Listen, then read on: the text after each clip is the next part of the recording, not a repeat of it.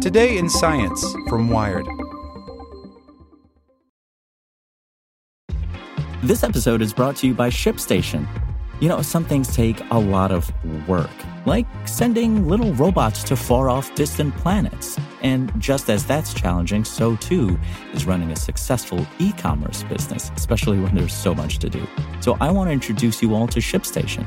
Now, I love using ShipStation because of its easy to use dashboard, which makes managing orders and printing labels a breeze and super smooth. Oh, and the customer service is just out of this world.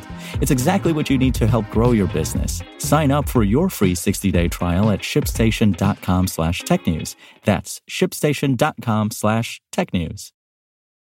For the ones who work hard to ensure their crew can always go the extra mile, and the ones who get in early so everyone can go home on time, there's Grainger, offering professional-grade supplies backed by product experts so you can quickly and easily find what you need. Plus, you can count on access to a committed team ready to go the extra mile for you. Call, clickgrainger.com, or just stop by. Grainger, for the ones who get it done.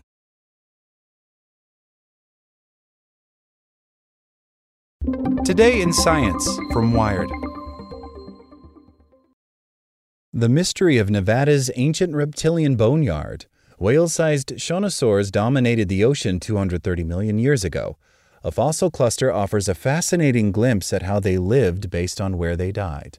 By Max G. Levy. Berlin, Nevada is a treasure chest for paleontologists. Just down the road from now abandoned gold and silver mines, a rock bound collection of bones hints at an even richer past. The Berlin Ichthyosaur State Park is teeming with dozens of fossils of ancient marine reptiles. That bone bed is so abundant and weird that researchers have been scratching their heads over it for decades. There are sites with way more dense occurrences of ichthyosaur skeletons, including places in Chile and Germany, says Nick Pyenson, curator of fossil marine mammals at the Smithsonian National Museum of Natural History. But this place, Berlin Ichthyosaur in eastern Nevada, has really escaped explanation for a long time. In one particular quarry, at least seven individuals from the genus Shonisaurus, a bloated, bus sized dolphin with four limb like flippers, lay essentially stacked atop one another. Previous hypotheses largely focused on physical or environmental reasons for the cluster of fossils. One suggested that the animals had gotten stranded in shallow water and died as a group some 230 million years ago, or maybe a volcanic eruption did them in. Pyenson had another hunch, one that his team tested using 3D visualizations of the site, as well as fossils and other clues in the geological record. Writing in the journal Current Biology, Pyenson's team presents evidence that the shonisaurs came there to reproduce. The team concludes that the animals migrated long distances to give birth, like some whales do today. The discovery not only represents an example of convergent evolution in which the same traits independently evolve in different species, but also the oldest example of migration in groups to a designated calving ground. They're making quite a convincing case, says Lene Liebe Delsett, a vertebrate paleontologist at the University of Oslo, Norway, who was not involved in the study. Ichthyosaurs were the first large marine tetrapods, and throughout the Triassic, they varied quite a lot, so there was a large diversity. It's just a very interesting period of time to know more about. The origin story of the Shonisaurs begins with death, a lot of it. From 251 million years ago, between the Permian and Triassic periods, Earth's biggest extinction event annihilated about 95% of all marine species. This so called Great Dying mowed down the diverse landscape of creatures in the ocean. Some of the animals that grew back in their place turned out to be weirder and larger than ever before. The ensuing Triassic started an evolutionary arms race. Prey evolved harder shells and better mobility, predators crunched through ammonite shells and hunted fish better than ever, and so on. Ichthyosaurs, which evolved from terrestrial reptiles into new species of various sizes, partly drove this pressure and quickly dominated the ocean. The Shonisaurus genus in particular grew to be some of the largest marine predators around. They achieved whale sizes before anything else, says Pyenson. Pyenson is normally more of a whale guy. He specializes in mammals, which split from reptiles about 325 million years ago. But ancient marine reptiles like those under the order Ichthyosaur bear many similarities to existing marine mammals.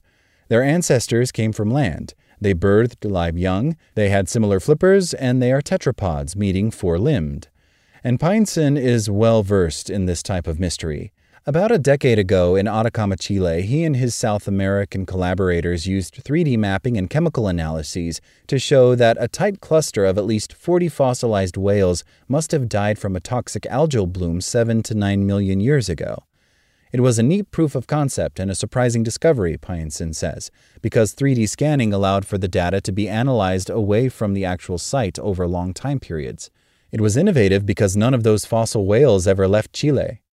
When it came to the mystery of Nevada's boneyard, he recalls chatting with paleontologist and study co author Neil Kelley of Vanderbilt University about the convergent evolution of the traits shared by ichthyosaurs and marine mammals. We put our heads together, says Pyenson. What if there were not only convergences in anatomy, but behavior? They turned to chemical sampling and huge 3D scans of the site to test some hypotheses. Long range lasers allow researchers to digitize enormous surfaces like fossil sites down to a centimeter scale. The resulting point cloud shows where each skeleton sits in space. When you're confronted with parts of the skeleton that are that large and also distributed over a very large area, says Pyenson, taking one photo doesn't really provide the kind of data you need to test the ideas you have. That's where creating an undistorted 3D model has its huge advantages. First, based on geological evidence from the site, they ruled out one of the previous theories mass stranding. The mudstone and carbonate sediment around the species indicated that the site had been deep underwater. The team also nixed the lethal volcanic eruption theory. They found no telltale signal like elevated levels of mercury in the rock. Then they tried to figure out what else might have been going on. They inferred from the location that although the water was deep, the site had not been too far from shore. Although Nevada is inland today, this park is thought to have once been a tropical gulf near an archipelago or cluster of islands. Archipelagos are really good environments if you want to be protected, says Pyenson. So that setting becomes really important when you consider the other clues that we collected. The biggest clue the team noticed from analyzing fossils was their demographics. Each was either really big or really small, tiny enough to be an embryo or newborn. They suspect that these are the remains of recently born or soon to be born ichthyosaurs from this time, says Pyenson. We find nothing else there. The lack of adolescence signals that this was a group nursery or calving ground, and given the preponderance of bones, they believe these animals continued coming here for hundreds of thousands of years. Pyenson thinks this is evidence of separation between places where the animals ate and where they gave birth. They travel vast distances to feed in one place and give birth in another, he says. It's something that we see in today's large seagoing predators, including large whales and sharks. They also find no evidence of large prey that could support such big ichthyosaurs at this site. This behavioral overlap across such different species fascinates Pyenson. Sharks evolved long before ichthyosaurs, whales evolved long after, but the same behavior keeps cropping up. His team has created an interactive website if you want to explore their results. Reproduction is understudied in the field, says Delsett, even though it's the most central thing that animals do. Delsett praises the thoroughness of the new study and is already thinking about how to incorporate its lessons into her own work. She has been studying a site with about 30 ichthyosaurs in Spitsbergen, a Norwegian archipelago near the North Pole. We have this one question we never answered. Why do we have so many ichthyosaurs in one site? She says. This is a good framework. I can use all of these lines of research. Mark McMenamin, a paleontologist at Mount Holyoke College who was not involved in the study, agrees that the team's laser scanning methodology is valuable for the field. However, he disagrees with their interpretation. McMenamin has long argued that the strange Nevada site is the work of a giant ancient cephalopod, like a squid or octopus, who killed the Shonisaurus and deliberately arranged their bones. McMenamin notes patterns in the skeletons. A partial tail with nothing else attached could be the aftermath of a kill. Tilting or tessellations in the fossil bones could suggest deliberate manipulation. They're out hunting in blue water, and there was something else out there that began hunting them, he says. This hypothesis, known as Triassic Kraken, has not been validated by peer review. Pyenson rejects the Kraken hypothesis outright. I would charitably say it's an implausible and untestable hypothesis, he says. It assumes the existence of taxa and behaviors that we don't have any evidence for. That solitary tail skeleton shows no evidence of predation, he says, like teeth marks. and the tessellations McMenamin noted may just look regular because the bones fell aligned like dominoes. We think what we've put our finger on is a compelling biological explanation, that it's grouping behavior, says Pyenson. Still, the two ideas illustrate that some details from 230 million years ago are just unknowable. For example, the new paper doesn't explain how these ichthyosaurs actually died. We may never know, says Pyenson. The fossil site, he says, has been massively deformed by tectonism, and just that amount of geologic time, the bones aren't as well preserved. Sometimes new evidence or methods can demystify fossils in surprising ways. Paleontologists used to think that shonisaurs were toothless filter feeders like today's large whales, eating the small prey slipped into their mouths. Then they found adults with teeth. Shonisaurus may have even preyed on other ichthyosaurs. We don't know. That's among the many mysteries, says Pyenson. We have a really hard time reconstructing that food web. Unsatisfying answers are just part of the job, he continues.